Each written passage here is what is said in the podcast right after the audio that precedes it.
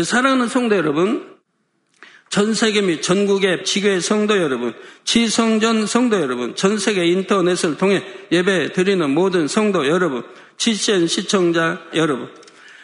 본문 6절에 또 그가 내게 말하기를 이 말은 신실하고 참된지라 주 곧 선지자들의 영의 하나님이 그의 종들에게 결코 속기 될 일을 보이시려고 그의 천사를 보내셨도다 했습니다. 하나님께서는 장차 이루어질 일들을 선지자들로 하여금 힘써 전하게 하셨지요. 이 모든 말씀은 신실하고 참된 말씀입니다. 듣는 사람들을 깨우쳐서 가치 있는 삶으로 인도하는 말씀이지요.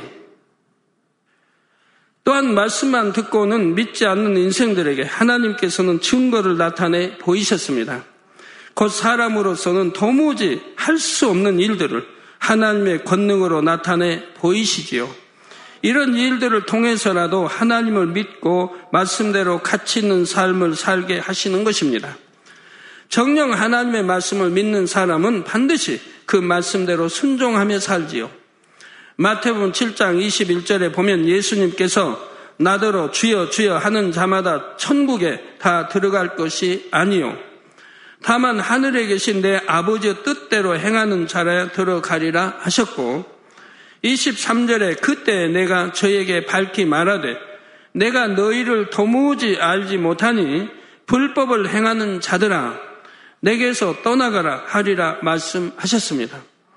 이런 말씀을 진실로 믿는다면 어찌 불법을 행하고 죄 가운데 살겠습니까? 또 믿음대로 하나님 앞에 심을 때 심은 대로 거둔다는 말씀을 믿는다면 심은 데 인색할 사람이 없지요. 내가 물질에 나 충성하는데도 가난하다. 물질의 축복을 못, 못 받는다. 그러면 그건 그대로 성경이 역사되는 거예요. 행한 대로 심은 대로 하나님 축복해 주신다 했어요. 그걸 못 하고 있는 거예요. 심지 않고 거들려고 하면 하나님을 만으로 여기는 거라고 했어요.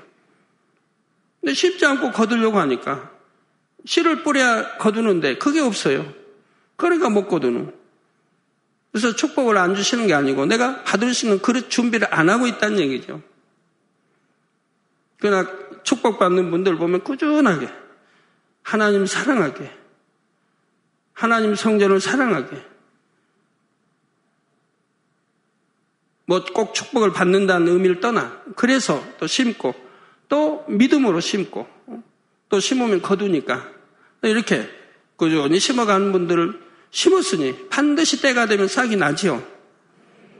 열매도 뿌린 대로 거두는데 많이 뿌리면 많이 거두고 적게 뿌리면 적게 거두고 어떤 열매, 어떤 씨를 뿌렸냐에 따라서 빨리 거두고 늦게 거두고 다 다르지요.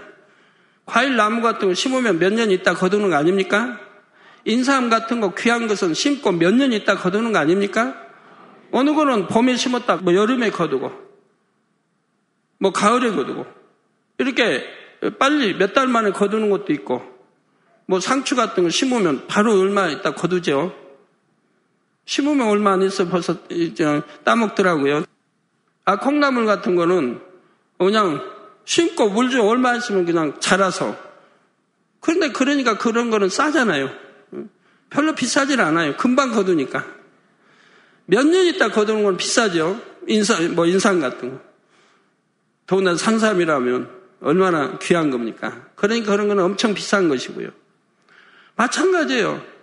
분명히 심은 대로 거두는 겁니다. 근데 내가 얼마큼, 어떻게 심어왔느냐에 따라 꾸준히 심어왔으니까 꾸준하게 축복을 받아가는 거죠. 한번 딱 심고 그게 아니라 그래서 믿음으로 하나님 앞 심을 때 심은 대로 거둔다는 말씀을 믿는다면 심은 데 인색할 사람이 없지요. 그 하나님 말씀에 믿는다면 당연히 순종하게 되고요. 자, 그러나 아무리 하나님의 뜻을 알려줘도 믿지 못하면 순종할 수가 없습니다. 천국의 상급보다는 눈앞의 유익을 구하게 되고 육신의 정욕, 안목의 정욕, 이생의 자랑을 쫓아 살게 되지요. 아무리 말씀을 들어도 아무리 표적을 보아도 마음에 믿지 못하는 사람은 여전히 하나님보다 세상을 더 사랑합니다. 그럴지라도 하나님께서는 어찌하든 믿게 하시려고 끊임없이 하나님의 사람들을 보내어 깨우치고 또 깨우쳐 주시지요.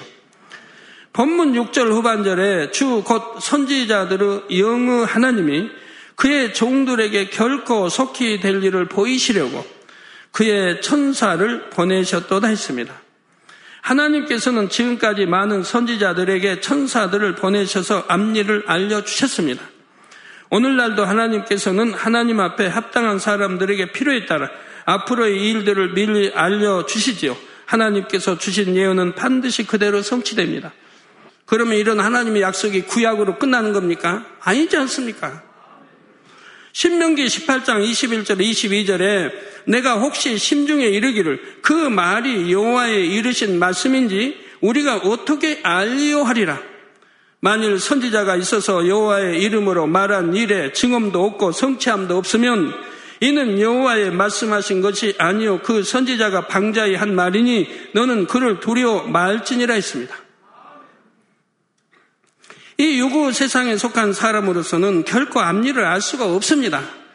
악한 영들도 영의 세계에 속한 존재에게 지난 일은 알 수도 있지만 앞으로 될 일은 알 수 없습니다. 자, 어떤 사람들이 이런 악한 영과 교통하여 예언을 한다고 하는데 이는 확률에 따라 맞을 수도 있고 맞지 않을 수도 있지요.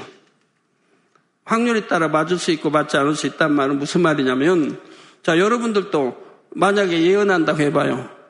그러면 이, 어느 예언에 따라서 7, 80% 여러분도 맞힐 수 있을 거예요.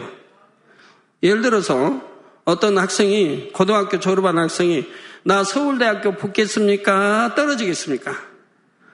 10명이 물어왔다고 해봐요. 10명의 학부형이 물어왔다고 해봐요. 그러면 떨어지겠습니다라고 여러분이 답을 하시면 7, 80% 맞는 거예요. 이해가 되세요? 아, 붙겠습니다라고 여러분 답하시면 여러분 한 20, 30%밖에 못 맞히는 거고 10명 중에 두세 명 붙는다고 생각하고 말이에요. 그건 예언이 아니지 않습니까? 누구나 할 수 있는 거지. 그래서 정확하게 앞일을 아시는 분은 오직 하나님 뿐입니다. 전지에 전능하시고 인류 역사를 주관하시는 하나님께서 알려주실 때라야 미래를 정확히 예언할 수 있는 것입니다. 자기 생각 속에서 예언하는 것이 아니라 성령의 감동함 속에서 영으로 영이신 하나님과 교통해야 하는 것이지요. 그래서 본문에서는 선지자들의 하나님이라 하지 않고 선지자들의 영의 하나님이라 했습니다. 노마서에도 말씀하지 않습니까? 하나님의 영으로 인도받는 자들이 영으로 인도받는 자들이 하나님을 아바아버지라 부를 수 있다고 해요. 당연히 인도를 받아야 되는 거예요. 인도 못 받는 게 문제죠. 당연히 인도 받아야 되는 거예요. 성령이 내 안에 계신데 이 성령의 음성도 못 듣고 주관도 못 받고 인도도 못 받는다면 이건 잘못된 거예요. 물론 여러분들 말씀하는 거 아니에요. 초신자는 아직 진리를 모르고 영으로 영이 뭔지 모르고 들어가지 못했기 때문에 인도를 못 받지만 신앙생활 오래 하면서 이제 영으로 진리를 알고 영으로 여러분 들어가시면 성령 음성 인도 주관을 받아간다 이 말입니다. 이게 당연히 받아야 되는 거라 이 말입니다. 아모서 3장 7절에도 주 여호와께서는 자기의 비밀을 그 종 선지자들에게 보이지 아니하시고는 결코 행하심이 없으시리라 했습니다. 그러면 하나님이 아, 아모스 때 이때만 그런다고 했나요? 아니지 않습니까? 주 여호와께서는 자기의 비밀, 즉 하나님만 아시는 알고 계시는 비밀을 그 종 선지자들 선지자들에게 보이지 아니하시고는 결코 행하심이 없으시다. 그래서 구약에도 보면 꼭 보여주셨습니다. 알려주셨습니다. 그리고 행하셨습니다. 아브라함에게 소돔과 고모라 심판 알려주시고 모세에게 알려주시고 여호수아에게 알려주시고 엘리야에게 알려주시고 엘리사에 알려주시고 또 알려주시고 또 다른 선지자가 알려주시고 행한 걸 볼 수가 있어요. 신약에도 마찬가지입니다. 사도 바울을 알려주시고 사도 바울이 잘못 생각을 동원하여 다른 데로 전도하려고 하니까 성령이 막으시지 않습니까? 베드로 만날 만 사람 이제 만나야 되니까 이제 환상으로 보여주시고 다 인도에서 이방인 또 만나게 하시지 않습니까? 그래서 복음을 전하게 하시지 않습니까? 사도 바울 물에 저 바다에 빠져서 일주일 보낼 거다 알려주시지 않습니까? 또 어떻게 될 거, 또 이게 묵게 예루살렘에 가면 체포된다는 거 알려주시지 않습니까? 이렇게 알려주시고 행하더라 이 말입니다. 이게 참인 것이라 이 말이에요. 여기서도 하나님의 종이란 영적인 자격을 갖춘 참된 종을 말합니다. 자기 의사가 없고 주인이신 하나님께 온전히 순종하는 사람들이며 생명을 다해 사명을 감당하는 사람들이지요. 꼭 예언을 기록한 선지자들만이 아니라 선하고 신실한 믿음을 가진 사람들은 때에 따라 하나님의 뜻을 전달받게 됩니다. 들에서 양을 치는 목동들이나 이스라엘 백성이 아닌 동방의 박사들도 하나님께서 알려주시니 구세주의 탄생을 미리 알 수 있었지요. 하나님께서 그들의 선한 마음을 보시고 앞일을 알려주신 것입니다. 본문 7절에 보라 내가 속히 오리니 이 책의 예언의 말씀을 지키는 자가 복이 있으리라 하더라 했습니다. 부활하신 주님께서는 승천하실 때 반드시 다시 오실 것을 약속하셨습니다. 그것도 속히 오신다 하셨지요. 그런데 이처럼 주님께서 속히 오신다는 말씀을 드러내어 증거하면 잘못되었다는 비난을 듣는 경우가 있습니다. 자, 주님이 오시면 어찌 됩니까? 공중 7년 혼인잔치, 그리고 또 지상에 7년이 있다 오시면 다 평정하고 천년 왕국이 이루어지고, 그리고 이제 마지막 백보자 대심판이 이루어지는 거 아닙니까? 이 땅에 총만을 구하는 거죠. 성경이 있고, 워낙 계시록에 기록되어 있는 것들이라 이 말입니다. 그 이런 말씀을 선포해야 되는 것이고, 알려서 깨어 신앙생활을 하도록 잠자는 신앙이 아니라 깨어 신앙생활을 하도록 해야 되는 것이라 이 말입니다. 자, 주님께서 속해 오신다는 것은 성경에 확실히 기록된 하나님의 말씀이요. 우리 신랑 되신 주님의 약속입니다. 그런 거 약속이 없고 그런 소망이 없다면 여러분 참 교회 다니는 거 빡빡하고 힘들 겁니다. 그럼에도 불구하고 이런 말씀을 듣기 싫어한다면 이는 그 자신이 다시 오실 주님을 맞을 준비를 아직 못했기 때문이지요.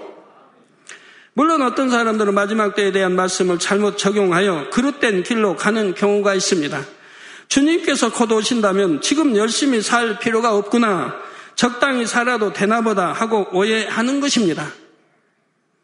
당장 해야 할 자신의 의무를 뒤로하고 불성실하게 살아가므로 오히려 하나님의 영광을 가리는 경우도 있습니다.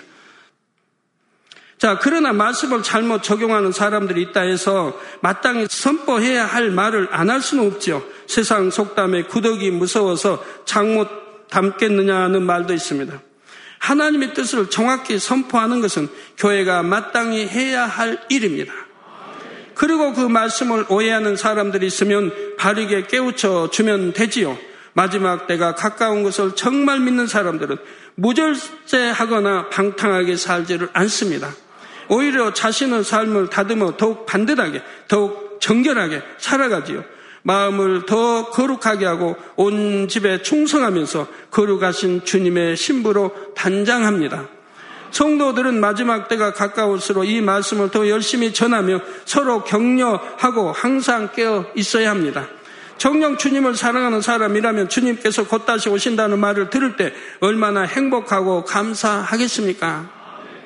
여러분은 매일매일 의 삶 속에서 그날을 얼마나 자주 떠올려 보시는지요? 주님께서 임하시는 그 순간 공중에 우렁찬 나팔 소리가 울려 퍼지고 영광의 구름 속에 주님께서 임하십니다. 천군 천사와 수많은 성도들이 주님과 함께 공중에 임하게 되지요. 우리의 몸은 순간에 신령한 몸으로 변하여 하늘로 들려 올려가며 그토록 그리워하던 주님의 품에 안기는 것입니다. 이 감동의 순간을 떠올리면 밤잠을 설칠 정도로 가슴이 두근거려야 하지 않겠습니까? 그런 분이라면 내가 빨리 주님 맞을 준비를 마쳐야지 어서 속히 신부 단장을 끝내야지 하면서 기쁨으로 하루하루를 기다릴 것입니다. 그러나 다시 오실 주님을 사모하지 못하고 어영부영 살다가 갑자기 주님을 맞게 되면 큰일이지요. 앞으로 일주일 후에 혹은 한 달 후에 이렇게 바로 코앞에 다가왔을 때 주님께서 다시 오실 것을 알게 된다고 해봅시다. 그러면 그 시점을 알았다고 해서 남은 시간 동안 신부 단장이 온전히 되겠습니까? 아무리 저구받아 해도 자기 마음대로 할 수 있는 것이 아니지요. 우리 성도님들은 지금까지 성결되기 위해 날마다 부르짖어 기도해 왔으니 이 사실을 절실히 느끼실 것입니다. 미움 하나 버린데도 얼마나 오랜 시간이 걸립니까? 간음 하나 버린데도 얼마나 오랜 시간이 걸립니까? 내가 혈기 하나 버린데도 얼마나 거짓말 하나 버린데도 얼마나 시간들이 걸립니까? 그런데 그 많은 죄들이 그냥 금방 뚝딱 하고 버려지는 것입니까? 영적인 신부 단장이라는 것이 어느 한순간에 갑자기 되는 것이 아닙니다. 그러기 때문에 하나님께서는 하나님의 종들이 속히 다시 오실 주님을 널리 선포하기를 원하시는 것입니다. 세상 여인들이 결혼할 때도 수개월 혹은 수년 동안 준비를 하지요. 제가 어릴 때 당시 부모님들은 딸이 태어나면 그 딸이 어릴 때부터 벌써 시집본을 준비를 했습니다. 저희 어머님도 보면 이제 그 위에 누님들이 세 분이 열심히 큰 누님은 제가 모르겠고 이제 둘째 누님, 셋째 누님 하는 거는 봤어요. 열심히 돈만 있으면 시장 가가지고 비단 끊어오고 뭐 베개 만들 거 끊어 다 준비를 하시는 거예요. 지금 같으면 뭐 그럴 수 없죠. 지금 같으면 뭐 한 달에도 유행이 바뀌고 뭐막 1년에도 막 바뀌는 때니까. 근데 그 당시는 바뀌는 때가 아니에요.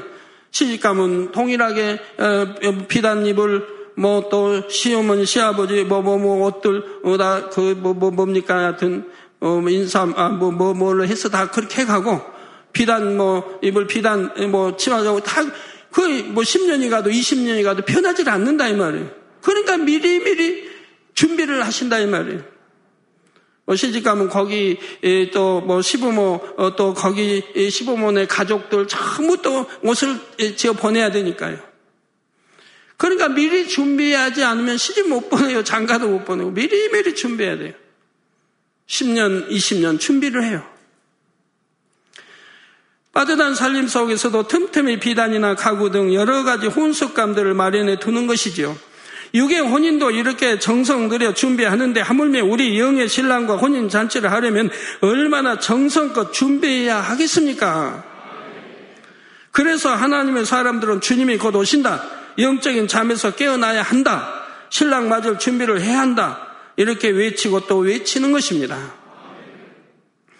본문 8절 9절에 이것들을 보고 들은 자는 나 요한이니 내가 듣고 볼 때 이 일을 내게 보이던 천사의 발 앞에 경배하려고 엎드렸더니 저가 내게 말하기를 나는 너와 내 형제 선지자들과 또 이 책의 말을 지키는 자들과 함께 된 종이니 그리하지 말고 오직 하나님께 경배하라 하더라 했습니다.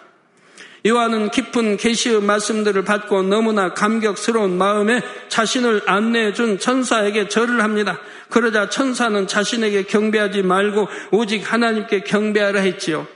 요한이 보고 들은 모든 섭리와 천국의 영광은 창조주 하나님으로부터 나왔기 때문입니다. 우리를 창조하신 분도 독생자를 주셔서 구원하신 분도 천국을 주신 분도 하나님이십니다. 우리가 무엇을 잘해서 구원받는 것도 아니고 선한 것이 있어서 천국에 가는 것도 아니지요. 우리의 모든 삶이 오직 하나님의 은혜로 말미암았으니 하나님께만 영광을 돌려야 하는 것입니다. 물론 주 안에서 사명을 감당하다 보면 칭찬을 들을 때도 있습니다. 예를 들어 찬양팀이 특성을 충만하게 하면 열정적인 박수가 나오지요. 그러나 이는 세상 가수들에게 박수 치는 것과 달리 노래를 잘했다고 칭찬하는 박수가 아닙니다. 그 찬양을 통해 은혜와 감동을 주신 하나님께 영광을 돌리기 위한 것이지요. 물론 수고해서 힘껏 준비한 찬양팀에 대한 격려와 감사의 표현도 담겨 있기는 합니다. 그러나 그 모든 은혜와 감동은 하나님께서 주셔야만 입을 수 있는 것이며 영광은 오직 하나님께만 돌리는 것입니다. 찬양한 사람이 내가 이렇게 잘했다 하고 교만해지거나 스스로 영광을 누리고자 해서는 안 됩니다. 찬양하는 사람의 마음 중심에서 하나님께만 영광을 돌릴 때 이것이 참으로 천국의 상급이 되지요. 범사에 마찬가지입니다. 베드로전서 4장 11절에 만일 누가 말하려면 하나님의 말씀을 하는 것 같이 하고 누가 봉사하려면 하나님의 공급하시는 힘으로 하는 것 같이 하라.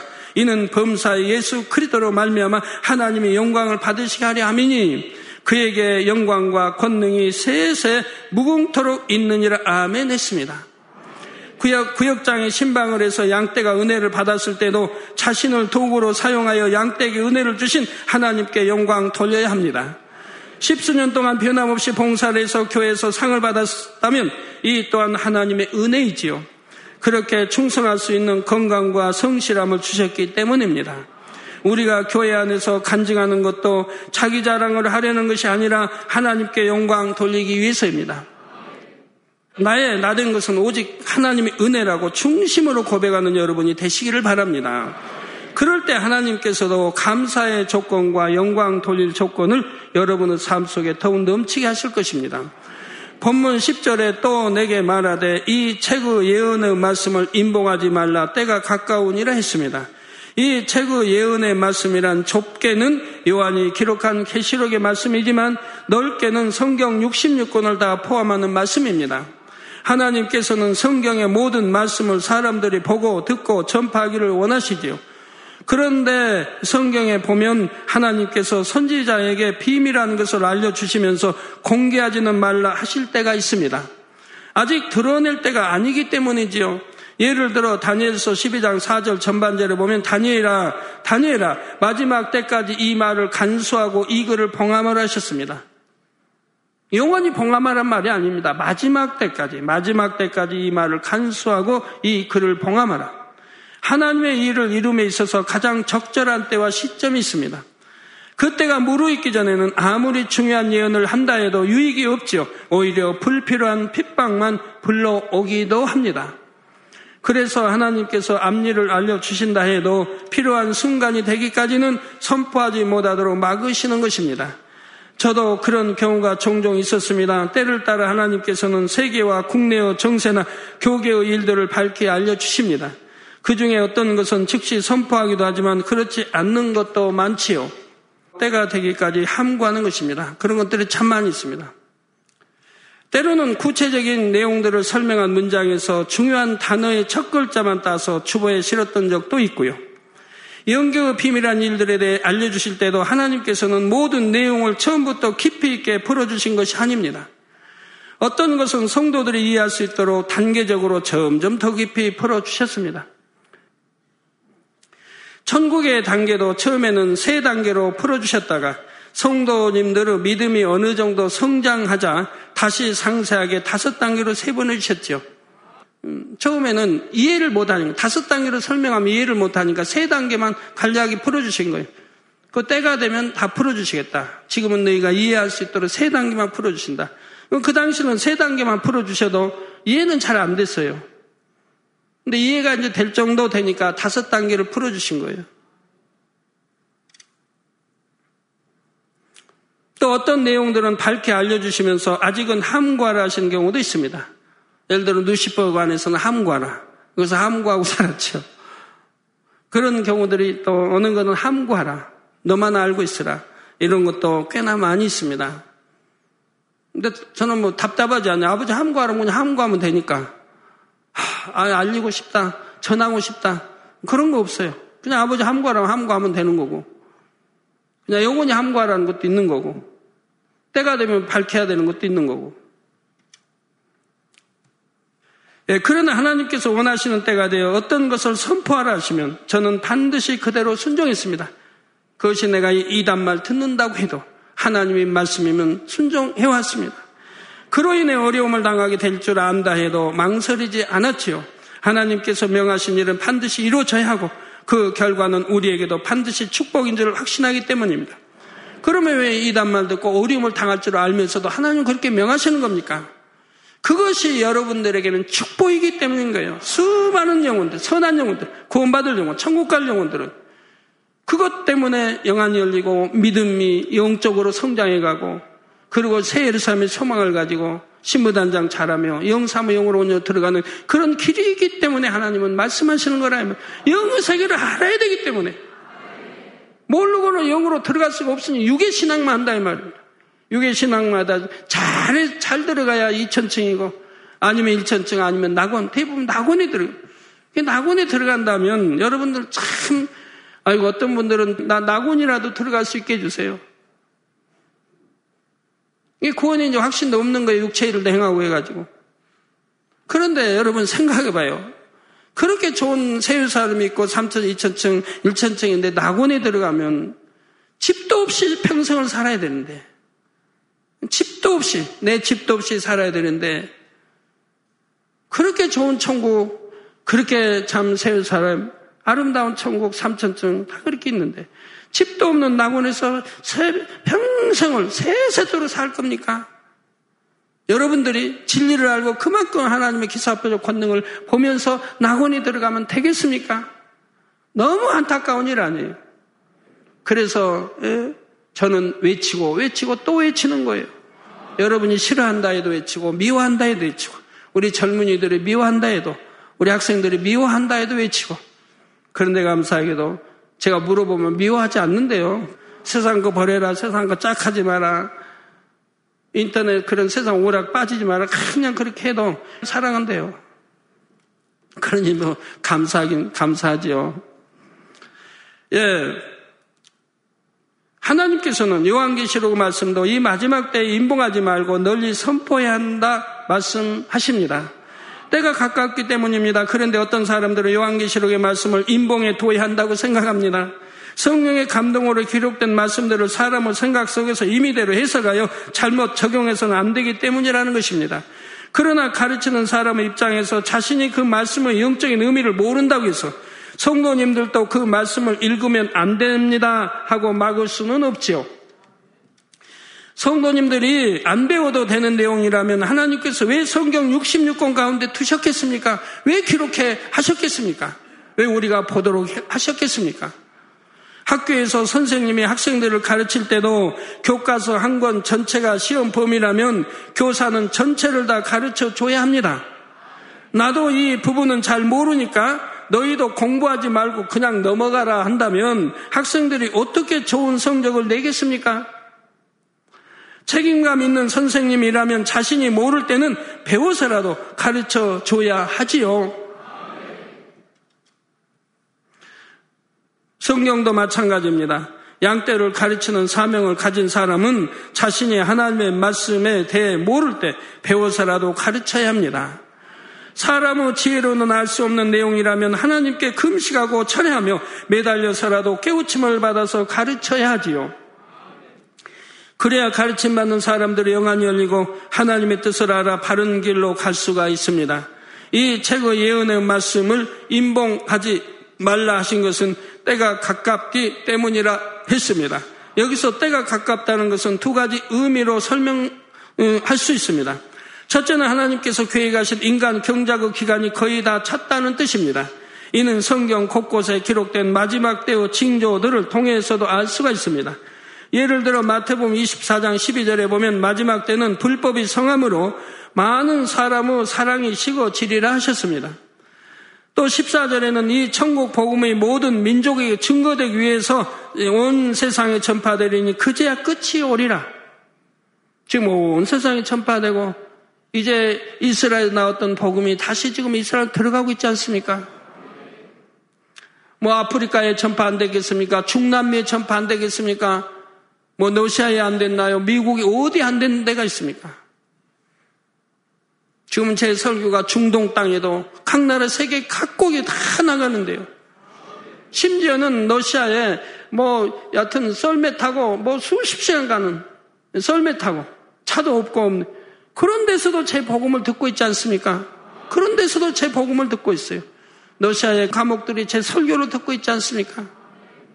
다니엘서 12장 4절 후반절에도 마지막 때에 대해 많은 사람이 빨리 왕래하며 지식이 더하리라. 오늘날 얼마나 빨리빨리 왕래합니까? 이제 전 세계 어디나 일일권 아닙니까?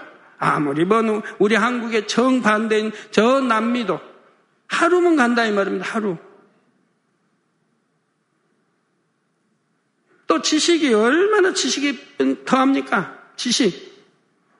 가지고 오늘날은 뭐 여러분 핸드폰도 한 달 지나고 두 달 지나면 벌써 구식이 되며요? 뭐 전자 개통도 그러고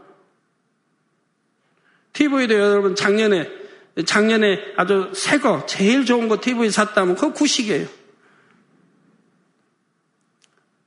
이렇게 자꾸 바뀌는 거예요. 또 바뀌고 또 바뀌고. 여러분 한복도 얼마나 개량정해. 늘 바뀝니까? 옷 들기도 그냥 한달 멀지 않게 그냥 한 달 전에 샀으면 벌써 그것도 오래된 거고요. 또 새로 나와서 또 또 유행이 바뀌고 또 바뀌고 또 바뀌고. 전자계통, 뭐, 다른 거다. 네, 얼마나 지식이 빨라지는지. 그래서 지식이 더하리라. 빨리 왕래하며 지식이 더하리라. 이 외에도 많은 말씀들을 통해 경작의 끝날이 매우 가까운 것을 알 수가 있죠. 예, 경작 끝날에 주님 오실 때가 되면 사랑도 식어져 버리고 다 이렇게 된다 이 말입니다. 그러므로 오늘날 세계 곳곳에서 하나님과 교통하면서 깨어 있는 많은 사람들이 마지막 때를 선포하고 있습니다.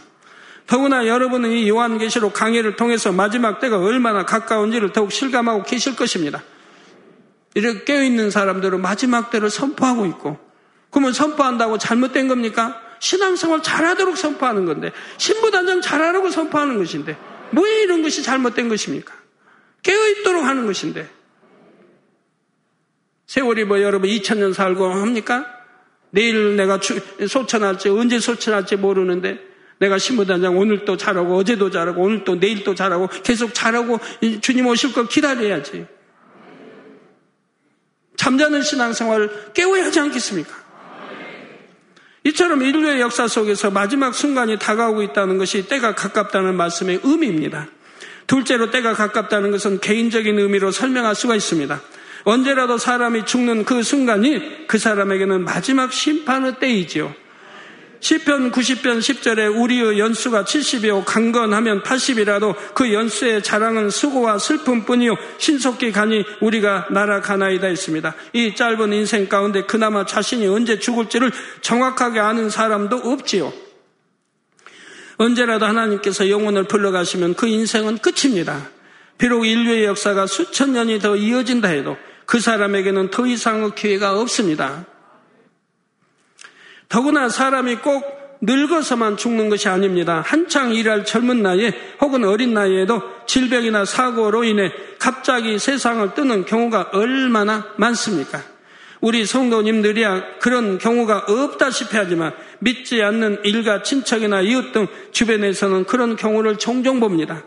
그럴 때면 다시 한번 인생에 대해 생각나게 되고 숙연한 마음이 들지요. 이처럼 사람의 수명이 제한적인 것을 생각하면 2000년 전의 사람들이나 지금의 우리들이나 때가 가깝기는 마찬가지입니다.